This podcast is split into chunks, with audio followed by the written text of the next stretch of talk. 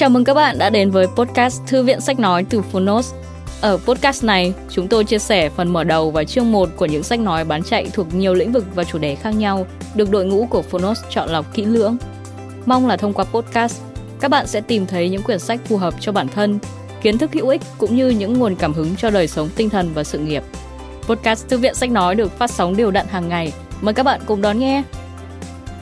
Và nếu yêu thích nội dung này, hãy tải ngay ứng dụng âm thanh số và sách nói có bản quyền Phonos để nghe trọn vẹn cuốn sách. Ngoài ra, Phonos còn sở hữu hàng ngàn nội dung hấp dẫn khác như tóm tắt sách, ebook, thiền, chuyện thiếu nhi, chuyện ngủ, nhạc chủ đề, vân vân. Còn bây giờ, hãy cùng lắng nghe chương 1 của cuốn sách hôm nay nhé!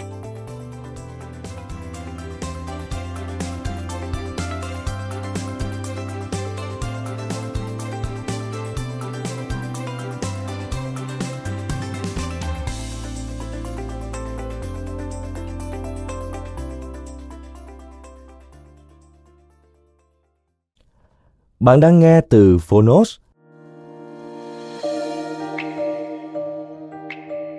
Tâm lý học ứng dụng thuật đọc tâm trí để nuôi dưỡng mối quan hệ và rèn luyện trí tuệ xúc cảm.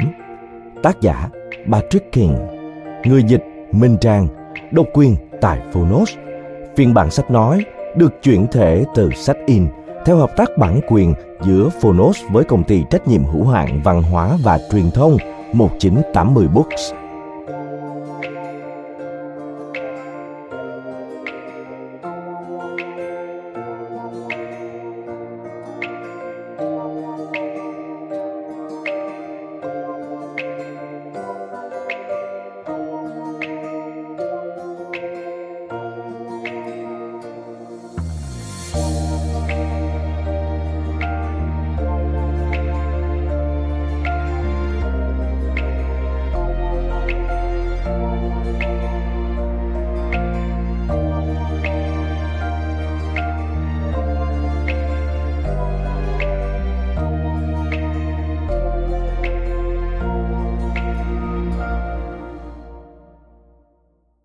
Chương 1 Loài động vật xã hội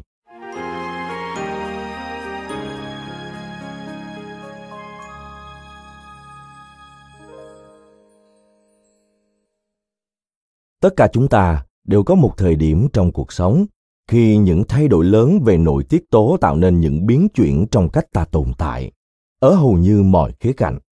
Tôi đang nói về tuổi thanh xuân của chúng ta, bước ngoặt quan trọng trước tuổi trưởng thành.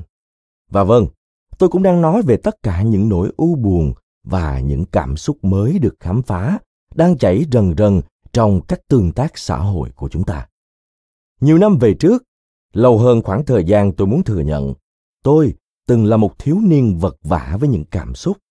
Thực sự, điều đó cũng khó tránh khỏi. Có một ngày, tâm tình mong manh của tôi bị tổn thương sâu sắc khi nói chuyện với một người thu ngân. Tôi đã nghĩ Cô này luôn cư xử thô lỗ với tôi suốt mấy tuần nay. Cuộc trò chuyện bình thường của chúng tôi diễn ra đại loại thế này. Cho tôi một bánh mì vòng nhân cá hồi. Tất cả có thế thôi phải không? Vâng, cảm ơn cô. Ok, ba đô la. Chỉ trong khoảnh khắc đối thoại ngắn ngủi đó, bạn có cảm thấy người thu ngân khinh thường tôi không? Tất nhiên là không rồi. Tôi đã tự vẽ ra một câu chuyện trong tâm trí khi tự cho rằng mọi người và mọi thứ xung quanh đều cố ý xúc phạm mình. Nhưng điều quan trọng là, chính tôi đã tin vào câu chuyện do tôi tự tưởng tượng ra này. Bởi thế tôi bắt đầu cư xử với người thù ngân tội nghiệp, như thể cô ấy là một thứ cặn bã trên trái đất, để trả thù cô ấy. Và cuối cùng thì cô ấy đã thực sự trở nên bất lịch sự với tôi. Hãy nhớ, cô ấy là một người thu ngân, vì vậy về bản chất cô ấy được trả tiền để cư xử tử tế với mọi người. Vậy mà, cô ấy lại bắt đầu nói chuyện thô lỗ với tôi. Tôi hẳn từng là một thiếu niên phiền toái kinh khủng.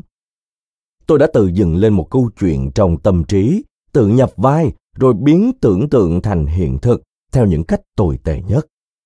Cho đến tận sau này, tôi mới nhận ra rằng hiện tượng này là kết quả của hiệu ứng Pygmalion. Hiệu ứng này được diễn giải như sau. Bạn đối xử với người khác như thế nào họ sẽ thực sự trở thành người như thế. Nếu bạn cư xử với ai đó như thể họ tốt bụng và hào hiệp, có thể bạn sẽ khích lệ được mặt tốt đẹp ấy của họ. Bạn trở nên rộng lượng và quan tâm tới họ và họ sẽ đáp lại bạn bằng sự tử tế. Ngược lại, nếu cư xử với ai đó như thế, họ vô cùng tồi tệ, bạn sẽ làm họ vụt mất cơ hội tỏa sáng và khơi gợi mặt xấu xa nhất trong họ. Và đó chính xác là những gì tôi đã làm với cô thù ngần tội nghiệp. Đó là lần đầu tiên tôi nhận ra những điều nhỏ bé có thể khiến bạn trở nên được yêu thích và lôi cuốn hơn hẳn như thế nào, hoặc ngược lại. Đó là một sự hiểu biết hoàn toàn mới mẻ về trí thông minh xã hội và những điều kiện cần để thành công trong quan hệ với con người. Không nhất thiết phải thành thục về các đề tài truyền phím, small talk, hay phải biết giao tiếp bằng mắt thật hiệu quả như những gì mấy tạp chí và các bài viết trên mạng vẫn rào giảng cho bạn. Ứng xử xã hội không chỉ đòi hỏi những cử chỉ nhã nhặn và một thái độ dễ chịu có chủ đích. Nói chung, cách chúng ta đối nhân xử thế liên quan tới cách não bộ vận hành, bao gồm tất cả những quy trình nền, tạo nên cơ sở cho mô hình tư duy, khuynh hướng nhận thức và những cảm xúc của chúng ta. Dù muốn hay không, chúng ta đưa ra phần lớn các quyết định dựa trên những yếu tố nằm bên dưới những suy nghĩ có ý thức. Sẽ rất đáng sợ nếu bạn không thực sự biết chúng ta đưa ra quyết định dựa trên điều gì. Như người ta thường nói, kiến thức là sức mạnh. Có được nhận thức đầy đủ hơn về cách thức tâm trí vận hành là một bước tiến dài của chúng ta trong quá trình tìm kiếm những cách thức để cải thiện bản thân và xây dựng chánh niệm. Đó chính là tác dụng của cuốn sách này mục tiêu của cuốn sách là đi sâu vào điều con người thực sự tìm kiếm khi họ phán xét và đánh giá lẫn nhau. Một số ý tưởng gần như là lẽ thường, khá phổ biến, trong khi một số lại rất khác so với quan niệm tiêu chuẩn. Trong quá trình nghe, bạn sẽ tìm hiểu thêm về hiệu ứng Pygmalion, cùng với hàng chục nghiên cứu khác trong lĩnh vực khoa học sinh học, tâm lý xã hội và thậm chí là kinh tế học hành vi bạn sắp sửa bước vào một hành trình đi sâu vào tâm trí bản thân và khám phá xem điều gì đem lại cho bạn cảm giác muốn gần gũi một người, cũng như cảm giác tồi tệ nhất với một người khác, hoàn toàn thờ ơ và không thèm đếm xỉa. Những thông tin tiếp theo có thể khá đáng sợ, nhưng hy vọng rằng khi cuốn sách khép lại, bạn sẽ gặp nhiều cơ hội hữu ích hơn là thất bại trong giao tiếp. Chúng ta được não bộ điều khiển đời sống xã hội và các mối quan hệ của chúng ta phụ thuộc vào việc giải mã nó. Ẩn dưới ngoại hình khác biệt, tất cả chúng ta đều có một phần cứng như nhau. Phần mềm của chúng ta có thể khác nhau, nhưng những động lực cốt lõi và động cơ của chúng ta gần như đều tuân theo tiêu chuẩn. Loài người, xét từ cả quan điểm sinh học và tiến hóa, là một loài động vật xã hội. Dù cho mỗi cá nhân nằm ở đâu trên thang điểm tính cách giữa hướng nội và hướng ngoại. Những tương tác xã hội đơn giản là một phần không thể thiếu trong cuộc sống của chúng ta. Đó là điều chúng ta muốn làm và cũng là thứ chúng ta cần làm. Sở hữu trí thông minh xã hội và hiểu biết về các mối quan hệ xung quanh là chìa khóa để có được những điều chúng ta mong muốn trong cuộc sống. Khoa học và các nghiên cứu đã chỉ cho chúng ta cách để ứng phó với điều khó đoán nhất, theo lý thuyết con người hơn hai thiên niên kỷ trước, nhà triết học nổi tiếng aristotle đã nói, xã hội là thứ có trước cá nhân. Bất cứ ai không thể sống chung với những người khác, hoặc có khả năng tự cung tự cấp tới mức không cần sống chung, và do đó không tham gia vào xã hội, hẳn là một quái thú hoặc là một vị thần. Khả năng giao tiếp hiệu quả hơn bất kỳ loài nào khác trên trái đất của con người là yếu tố chính đưa chúng ta lên tới đỉnh của chuỗi thức ăn và khi nền văn minh trở nên tiến bộ, các kỹ năng xã hội vẫn là một phần rất quan trọng tạo nên thành công của mỗi cá nhân. Nếu không am hiểu môn khoa học trí tuệ xã hội, bạn sẽ không chỉ bị tụt hậu, mà thậm chí sẽ không thể hạnh phúc và gặp nhiều khó khăn trong quá trình vươn tới mục tiêu. Tầm quan trọng của giao tiếp xã hội.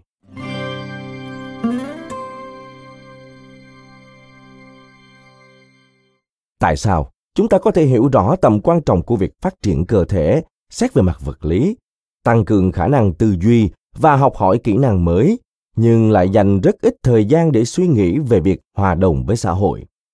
Giao tiếp xã hội về cơ bản cũng mang tính người, như bất kỳ nhu cầu cơ bản nào khác. Nhưng chúng ta lại coi trí thông minh xã hội là điều hiển nhiên.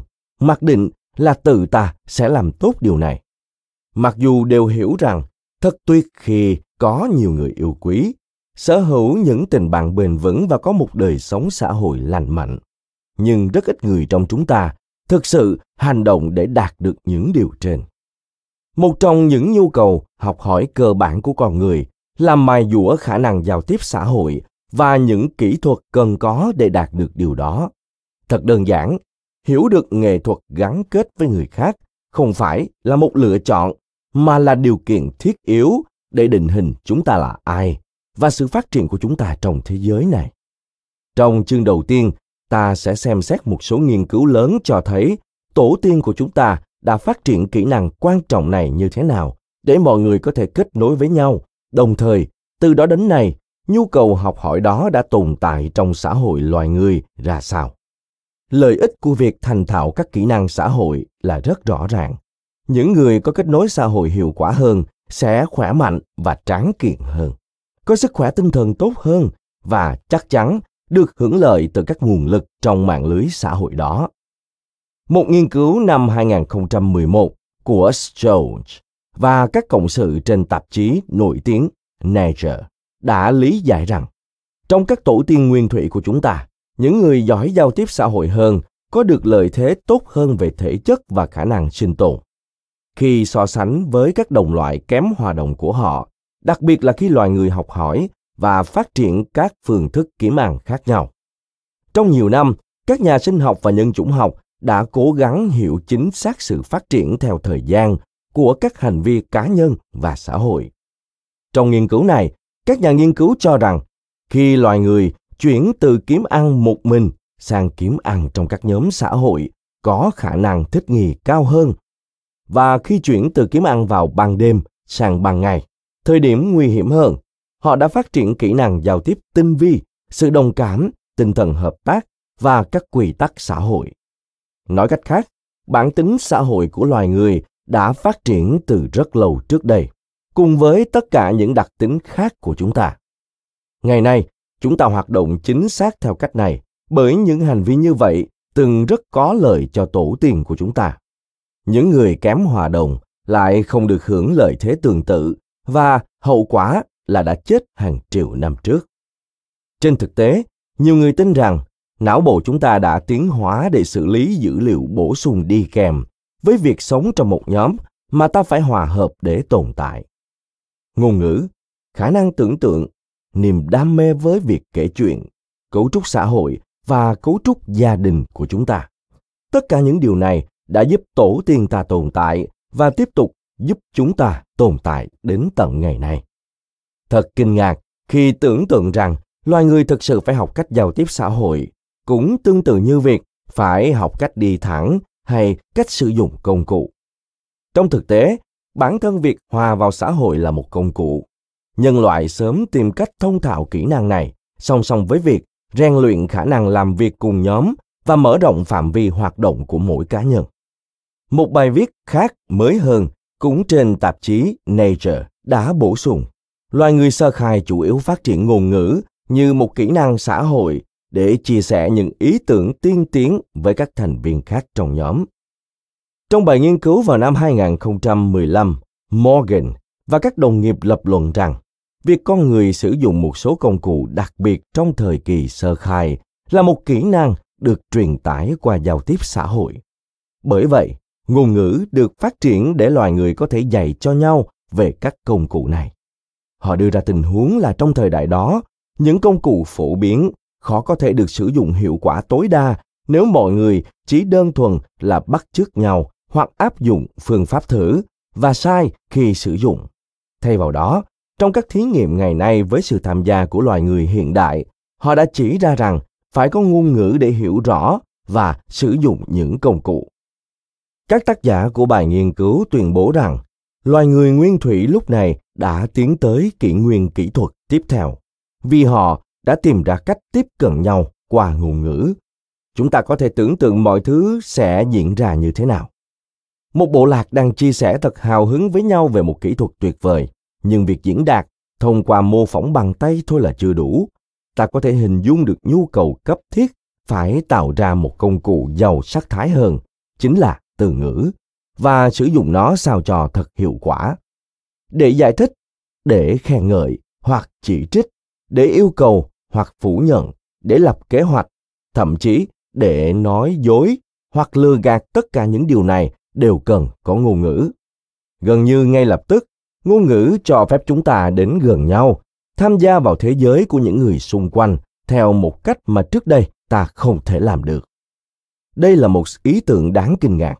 Ngôn ngữ và thực sự là cả sự giao tiếp xã hội nói chung không hề hình thành một cách tự phát mà xuất hiện dựa trên nhu cầu. Điều này cho thấy việc hòa đồng với xã hội không phải là một sự lựa chọn giống loài của chúng ta, mà đó là một phần trong con người chúng ta, được hình thành trong lịch sử và ADN của chúng ta.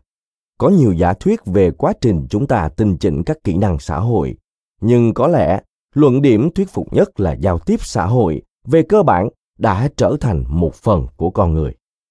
Ta không thể coi là mình đã có một cuộc sống thành công trừ khi đạt được những thành tựu nhất định trong các mối quan hệ xã hội.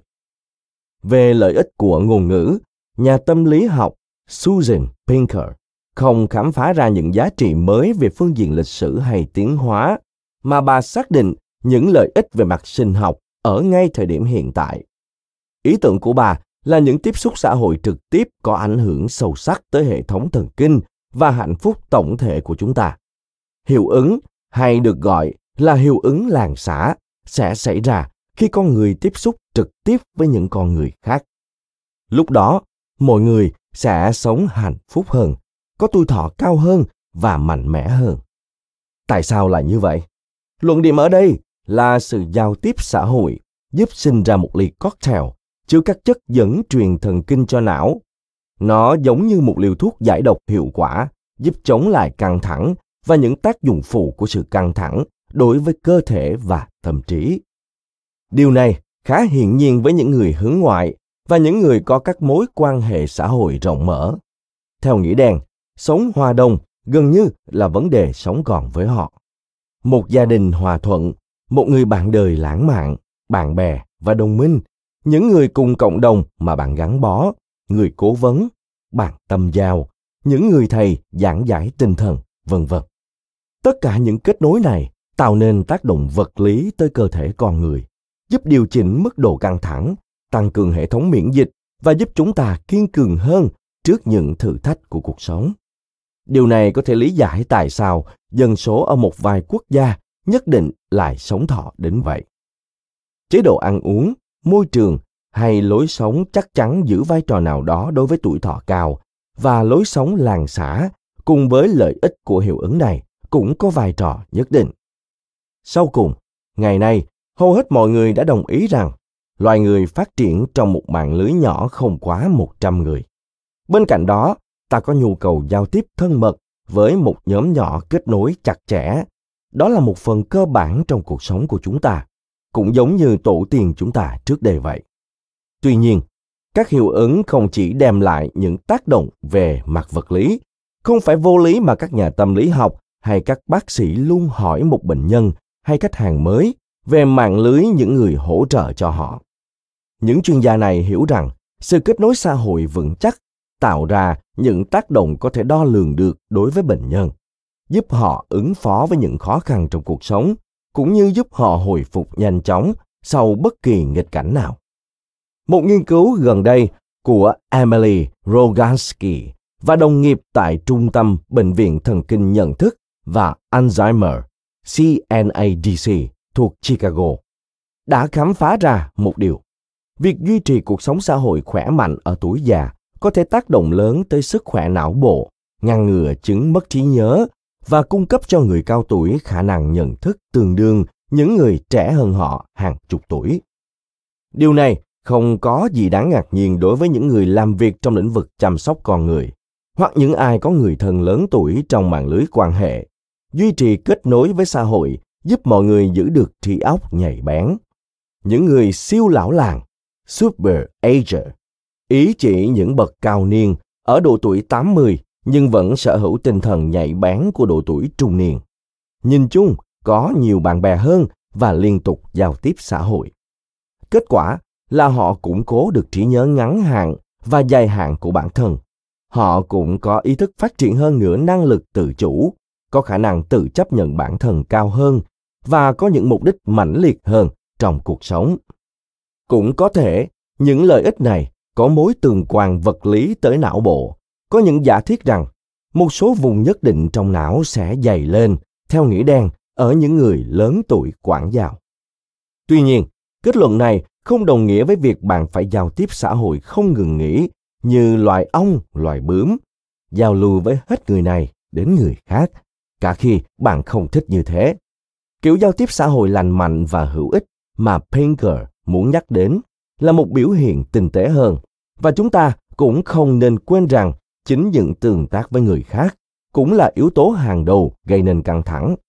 Chắc chắn, nhiều người sẽ nói rằng những vụ ly hôn, xích mích trong gia đình, nạn bắt nạt và các áp lực xã hội, những lời dèm pha hoặc cảm giác thiếu riêng tư đều khiến một người đánh mất nhiều năm tuổi thọ. Giá trị của giao tiếp xã hội khá phức tạp. Nó cũng giống như những yếu tố khác mà chúng ta coi là điều kiện cần để có được sức khỏe lành mạnh, như chế độ ăn uống và các yếu tố di truyền. Ngay cả khi những nghiên cứu trong sách tập trung vào đối tượng cao tuổi, cũng không có lý do gì để nghi ngờ rằng cơ chế tương tự cũng chính xác với người trẻ tuổi. Nếu bạn quan tâm tới việc sống lâu và trở nên giàu có, thì hòa hợp xã hội là yếu tố quan trọng cũng tương đương với việc bỏ thuốc lá, duy trì cân nặng hợp lý và ăn uống đúng cách. Giả thuyết về bộ não mang tính xã hội.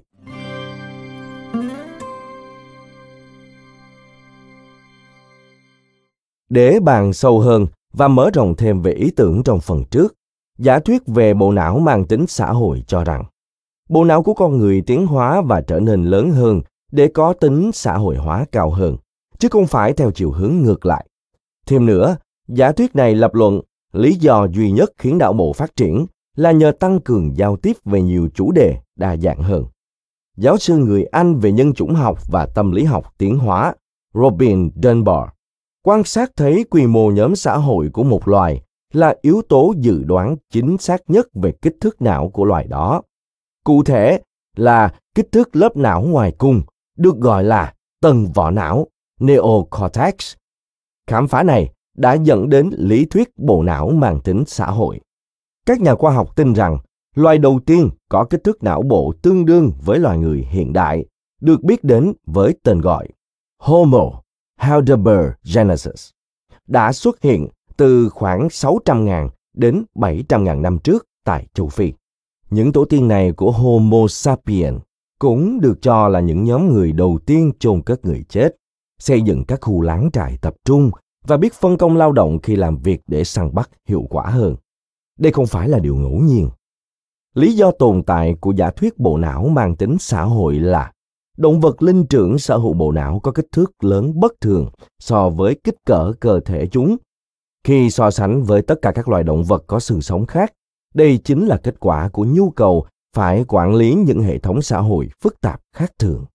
Nói cách khác, để xã hội phát triển mạnh mẽ, bộ não cần phải tiến hóa để đáp ứng các nhu cầu nhận thức của việc hòa nhập xã hội. Khi các hành vi xã hội phức tạp hạn chế quy mô của các nhóm sinh vật mang tính xã hội, ngày càng có nhiều bằng chứng cho thấy quá trình tiến hóa đã ưu ái những cá nhân có cấu trúc não bộ phù hợp nhất trong việc thực hiện và phát triển thêm những hành vi phức tạp đó. Thú vị là, nhân tố chính giúp phân biệt giữa não người với não của các loài linh trưởng khác là kích thước của các phần tân vỏ não đã đề cập ở trên. Phần não bao gồm nhiều vùng não liên quan đến nhận thức xã hội phức tạp. Những chức năng nhận thức này bao gồm suy nghĩ có ý thức, ngôn ngữ, kỹ năng điều chỉnh hành vi và cảm xúc, cũng như sự đồng cảm và thuyết tâm trí, theory of mind, một yếu tố giúp con người có thể hiểu được cảm nhận và ý định của người khác. Vậy, tất cả những điều trên có ý nghĩa gì? Loài người với tư cách là một giống loài được thiên phú cho một bộ não có tính xã hội. Về cơ bản, Loài người chúng ta được lập trình về mặt sinh học để có thể kết nối với nhau.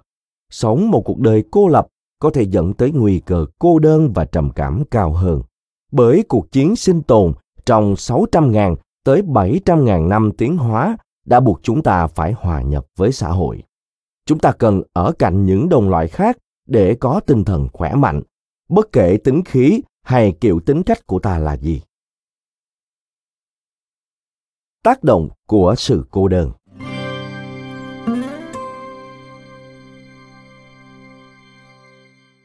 Vậy, điều gì sẽ xảy ra trong trường hợp ngược lại khi chúng ta gặp trở ngại trong việc kích thích bộ não có tính xã hội của mình? Địa vị xã hội và thành công không chỉ là những thứ phù phiếm hay câu chuyện về sự tự tin, mà là những yếu tố quan trọng tạo nên sức khỏe tổng thể của chúng ta. Trên thực tế, việc thiếu tương tác hay tiếp xúc xã hội có thể gây ra những hiệu quả đáng kể tới sức khỏe của chúng ta về mặt tinh thần, thậm chí cả thể chất. Cô đơn có thể giết người, theo nghĩa đen. Đó không phải là chuyện bịa, có hẳn những nghiên cứu khoa học và các bằng chứng đầy đủ về sự thật đáng tiếc này. Thang đo mức độ cô đơn UCLA, một bản câu hỏi tiêu chuẩn của Mỹ về sự cô đơn đã sử dụng 20 câu hỏi để xác định tần suất các cá nhân trải qua cảm giác được kết nối chặt chẽ với người khác. Kết quả chỉ ra rằng có tới 30% dân số Mỹ cảm thấy bị cô lập và cô đơn về mặt xã hội trong mọi lúc. Con số 30% thật đáng kinh ngạc, vì điều đó có nghĩa là hơn 95 triệu người dân Mỹ đang bị nỗi cô đơn tác động tới sức khỏe. Sự cô đơn có những khác biệt ở các độ tuổi khác nhau, nhưng đặc biệt bất lợi với người cao tuổi vì nó có thể thúc đẩy quá trình suy giảm chức năng cơ thể và do đó dẫn đến qua đời sớm hơn. Tất nhiên, bạn có thể nghĩ cô đơn là vấn đề xuất hiện nhiều hơn ở nhóm người cao tuổi so với những nhóm dân số khác vì các thành viên trong vòng kết nối xã hội của người lớn tuổi có thể đã qua đời vì tuổi già. Nhưng thực chất, nỗi cô đơn cũng lan tỏa rộng rãi trong nhóm người trung niên và thanh niên. Một cuộc khảo sát năm 2010 được AARP công bố cho thấy có hơn 33% người từ 45 tuổi trở lên cho biết họ bị cô đơn kinh niên. Có nghĩa là họ luôn cảm thấy cô đơn trong một thời gian dài. Điều này thậm chí còn đáng báo động hơn nữa khi bạn nhìn vào cuộc khảo sát tương tự được thực hiện vào năm 2000. Khi chỉ 20% người tham gia cho biết bản thân bị cô đơn mãn tính. Khi mỗi ngày có khoảng 10.000 người thuộc thế hệ bùng nổ trẻ sơ sinh, những người sinh vào khoảng thời gian từ năm 1946 đến năm 1964 sau Thế chiến thứ hai, nghỉ hưu. Số lượng người cô đơn có khả năng tăng cao đáng ngại vào năm 2020. Các nhà nghiên cứu tại Đại học Chicago đã tiến hành một cuộc nghiên cứu trong khung thời gian 5 năm để đo lường mối tương quan giữa sự cô đơn và nguy cơ mắc chứng trầm cảm. Họ phát hiện ra rằng những người tự nhận là cô đơn khi bắt đầu nghiên cứu có xu hướng nói mình bị trầm cảm vào giai đoạn cuối của chương trình nghiên cứu. Trên thực tế, nghiên cứu đã phát hiện ra một điều thực sự đáng kinh ngạc. Những người nhận ra rằng mình cô đơn khi bắt đầu nghiên cứu và báo cáo mình cảm thấy trầm cảm vào cuối nghiên cứu, thậm chí còn nhiều hơn những người tự nhận trầm cảm ngay từ đầu. Nói cách khác, cô đơn đã trở thành tiền lệ cho chứng trầm cảm hơn cả bản thân chứng trầm cảm và tình hình chỉ càng tồi tệ thêm. Một điều khá ngạc nhiên khác là ngược lại với khả năng kết nối toàn cầu đầy hứa hẹn của một cuộc sống kỹ thuật số ngày nay, nghiên cứu đã cho thấy bệnh cô đơn trong xã hội chúng ta đang ngày càng lan rộng.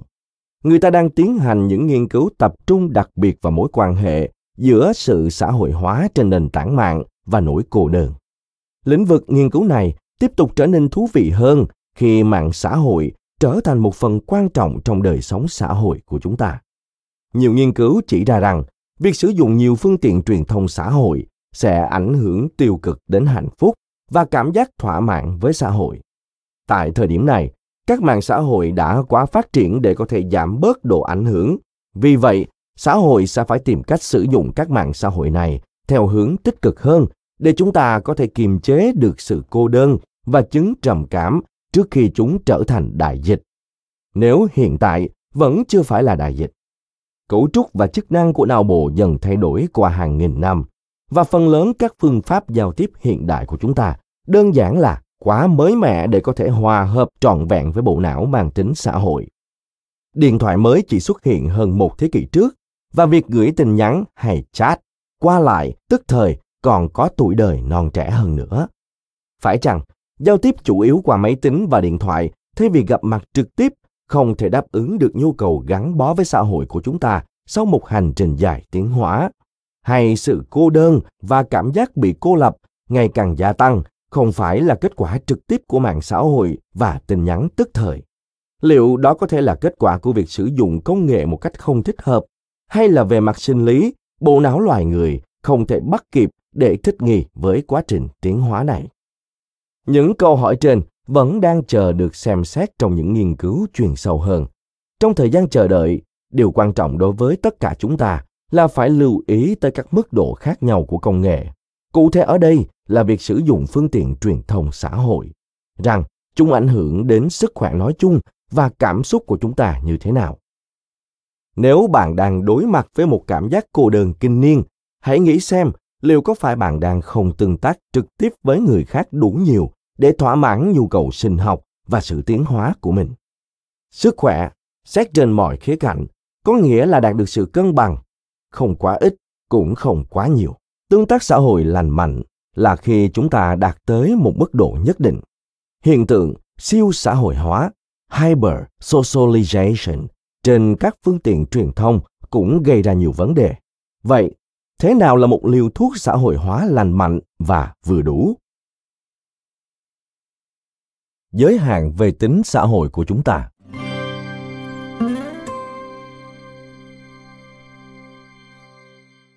Mặc dù tương tác xã hội là động lực thúc đẩy sự phát triển của não bộ, chúng ta vẫn có những giới hạn về mức độ xã hội hóa. Ngay cả những người hướng ngoại nhất trên thế giới cũng chỉ có tài nguyên trí não và năng lượng hữu hạn để hòa vào xã hội. Có nghĩa rằng, chúng ta đơn giản là không thể liên tục giao tiếp với tất cả mọi người. Robin dunbar, nhà khoa học, từng đặt ra giả thuyết về bộ não xã hội, đã khám phá các nghiên cứu nhân chủng học để đưa ra khái niệm mà sau cùng được gọi là con số Dunbar, giới hạn về số lượng người mà một cá nhân có thể cùng họ duy trì những mối quan hệ xã hội ổn định. Trong trường hợp này, các mối quan hệ được xét là ổn định khi một cá nhân biết tất cả những người còn lại là ai và họ có quan hệ như thế nào với từng thành viên khác trong nhóm. Dunbar đề xuất rằng một người trung bình chỉ có thể thoải mái duy trì khoảng 150 mối quan hệ ổn định tại bất kỳ thời điểm nào. Dữ liệu này làm bạn phải suy nghĩ lại về số lượng người mà bạn kết nối trên mạng xã hội, phải không? Con số 150 không được cho là chính xác với toàn thể nhân loại, mà là con số trung bình khi tổng số mối quan hệ ổn định khả thi sẽ nằm trong khoảng từ 100 đến 200. Thông thường, người ta cho rằng việc có hơn 200 mối quan hệ có thể khiến các mối quan hệ trở nên bất ổn, trừ khi áp dụng những quy tắc và các định mức để lập ra giới hạn. Con số này cũng không bao gồm những mối quan hệ xã hội trong quá khứ không còn tiếp tục nữa hoặc những mối quan hệ quen biết ngắn hạn. Nhưng, làm thế nào mà Dunbar lại đưa ra kết luận là con số 150 người? Ông giả định rằng, kích thước trung bình hiện tại của tầng vỏ não con người đã đạt tiêu chuẩn vào khoảng 250.000 năm trước. Trong thế canh tân, thế Playstert. Sau đó, Dunbar tiếp tục tìm kiếm các tài liệu nhân chủng học và dân tộc học như một cách điều tra dân số trong các xã hội săn bắt hái lượm khác nhau, với hy vọng tìm ra được một ước lượng chính xác về quy mô nhóm điển hình trong các xã hội cổ đại. Ông đã tìm thấy nhiều ví dụ về các nhóm có quy mô khoảng 150 thành viên từ các làng nông nghiệp thời kỳ đồ đá mới và các đơn vị điển hình của quân đội chuyên nghiệp thời La Mã cổ đại trước công nguyên, đến các cộng đồng Hutterite hiện đại bắt đầu xuất hiện từ thế kỷ 16 đến nay. Nói thêm, Hutterite, những người thuộc cộng đồng Hutterite sống tách biệt với thế giới bên ngoài, tự sản xuất mọi thứ và luôn hướng tới việc phục vụ cộng đồng nhỏ của mình, không thừa nhận tài sản cá nhân. Quay lại nội dung chính. Dunbar lưu ý rằng các xã hội cổ đại có thể được chia thành ba loại dựa trên quy mô nhóm. Các nhóm nhỏ từ 30 tới 50 người, các nhóm cùng dòng dõi văn hóa từ 100 đến 200 người và các bộ lạc có từ 500 đến 2.500 người. Dù vậy, 150 vẫn là con số hữu ích nhất vì một loạt các giá trị khác về năng lực xã hội của con người hiện đại đã bắt nguồn từ đây. Thực ra, có một công thức để ước tính gần đúng tất cả các con số khác, đó là quy tắc 3. Khi nhân số Dunbar 150 với 3, chúng ta có ước tính gần đúng về tổng số người quen của chúng ta. Nhân số đó với 3 một lần nữa, ta có giới hạn tuyệt đối về tổng số các mối quan hệ xã hội của mình, tức số người mà chúng ta có thể nhớ tên trong một thời điểm. Mặt khác, khi chia 150 cho 3, ta sẽ có 50 người bạn mà mình ít nhiều cảm thấy thân thiết, gắn bó. Tiếp tục chia số này cho ba. ta sẽ có từ 15 tới 20 cái tên thật sự tầm giao, những người bạn mà chúng ta có thể tìm đến để được cảm thông và hỗ trợ. Cuối cùng, chia cho ba một lần nữa, ta sẽ có nhóm những người bạn thân thiết nhất hoặc những thành viên trong gia đình, những người có ảnh hưởng mạnh mẽ hơn cả đến tính cách của chúng ta. Đây là một minh họa rất thực tế chỉ ra những người mà bạn nên tập trung dành thời gian cho họ và lý do tại sao bạn nên tránh để bản thân quá dàn trải với nhiều mối quan hệ. Mặc dù cơ cấu của tất cả các nhóm này có thể biến đổi linh hoạt, nhưng quy mô tổng thể nhìn chung là cố định. Ai cũng có thể chuyển từ cấp độ này sang cấp độ khác hoặc hoàn toàn rời khỏi vòng tròn xã hội của bạn. Nhưng mỗi chỗ trống trong kim tự tháp, các mối quan hệ này sẽ được thế chỗ bởi một người mới.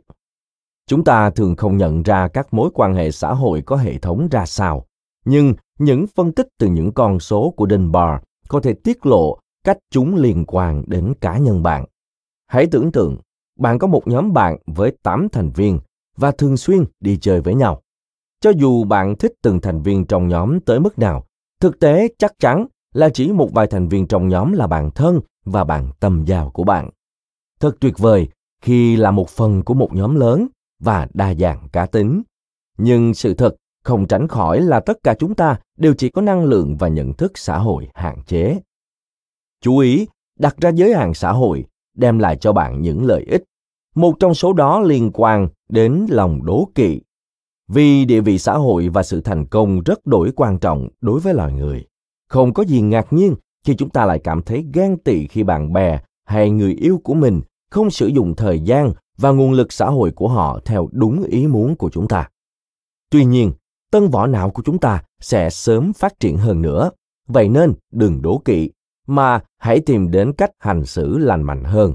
Đó là hiểu và chấp nhận rằng mỗi người có quyền phân bổ năng lượng và nhận thức hạn chế của họ theo cách mà họ thấy phù hợp. Chúng ta chỉ có thể kiểm soát các lựa chọn và quyết định của chính mình, còn kỳ vọng về hành động của người khác không thể giúp chúng ta hạnh phúc hay khỏe mạnh hơn. Đồng thời, rất nhiều người gặp khó khăn trong việc dành thời gian của riêng mình theo cách họ thực sự muốn. Chuỗi những con số của Dunbar ủng hộ quan điểm đề cao chất lượng hơn số lượng khi xét tới các mối quan hệ. Sau cùng, tất cả chúng ta đều có giới hạn về số lượng mối quan hệ thân thiết mà ta có thể duy trì tại một thời điểm nhất định. Vì thế, rất hợp lý khi lựa chọn bạn bè cẩn thận và dành thời gian cho các mối quan hệ theo cách chúng ta thực sự muốn. Hãy nhớ, ở một mức độ nhất định, chúng ta vẫn là những sinh vật xã hội. Bất kể bạn cảm thấy thế nào về việc này, thì giao tiếp xã hội là một phần cơ bản của con người. Đó là động lực thúc đẩy sự tiến hóa và phát triển của bộ não, thứ cho phép chúng ta tạo ra nền văn minh hiện đại như ngày nay. Công nghệ hiện tại đã kết nối chúng ta với nhiều người hơn, vượt qua những khoảng cách địa lý xa hơn bao giờ hết.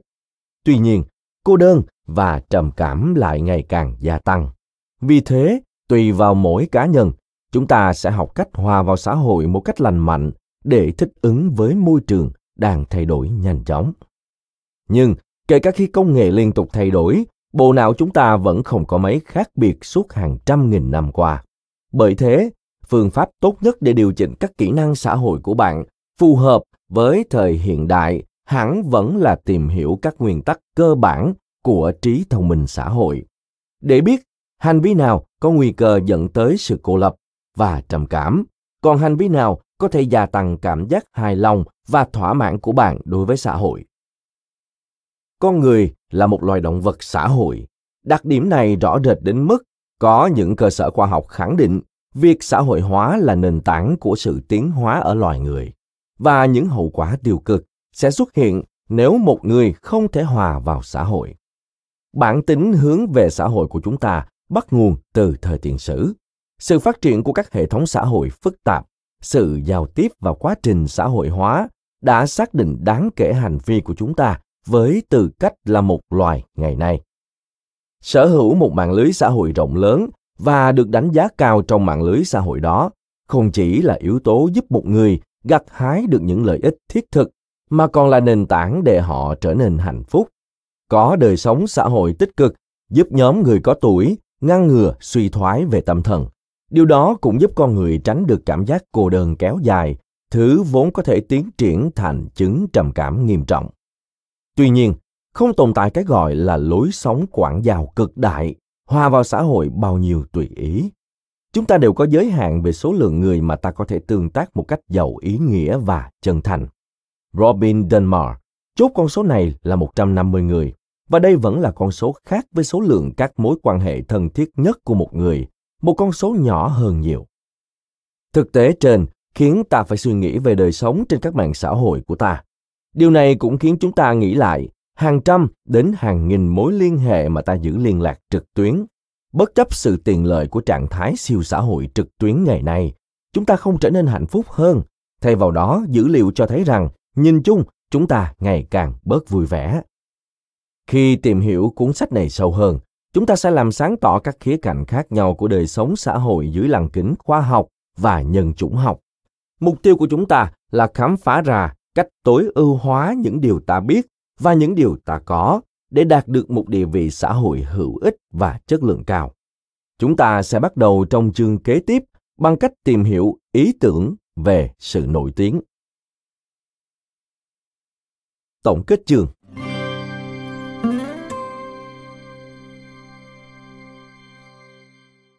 Thứ nhất, trí thông minh xã hội là việc hòa nhập, thu hút mọi người và khiến sự giao tiếp xã hội đem lại lợi ích cho bạn thay vì cản trở bạn đạt được những mục tiêu của mình.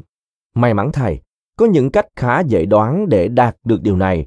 Đó là vì chúng ta có sẵn những dữ liệu và những kiểu mẫu hành vi trong suốt hàng thiên niên kỷ để nghiên cứu. Trong phần lớn nội dung của cuốn sách này, hầu hết các chiến thuật có thể liên quan ít nhiều tới những cách thức thời nguyên thủy, những phương pháp đầy bản năng mà con người đã tận dụng để thống trị thế giới. Chúng ta vẫn giống như thời nguyên thủy đó, chỉ là giờ chúng ta có những lớp quần áo đẹp đẽ hơn mà thôi. Thứ hai, có giả thuyết cho rằng bộ não của chúng ta to lên và phát triển như một hệ quả của nhu cầu hòa vào xã hội để săn bắt, sinh sản và phục vụ cho các chiến thuật sinh tồn nói chung.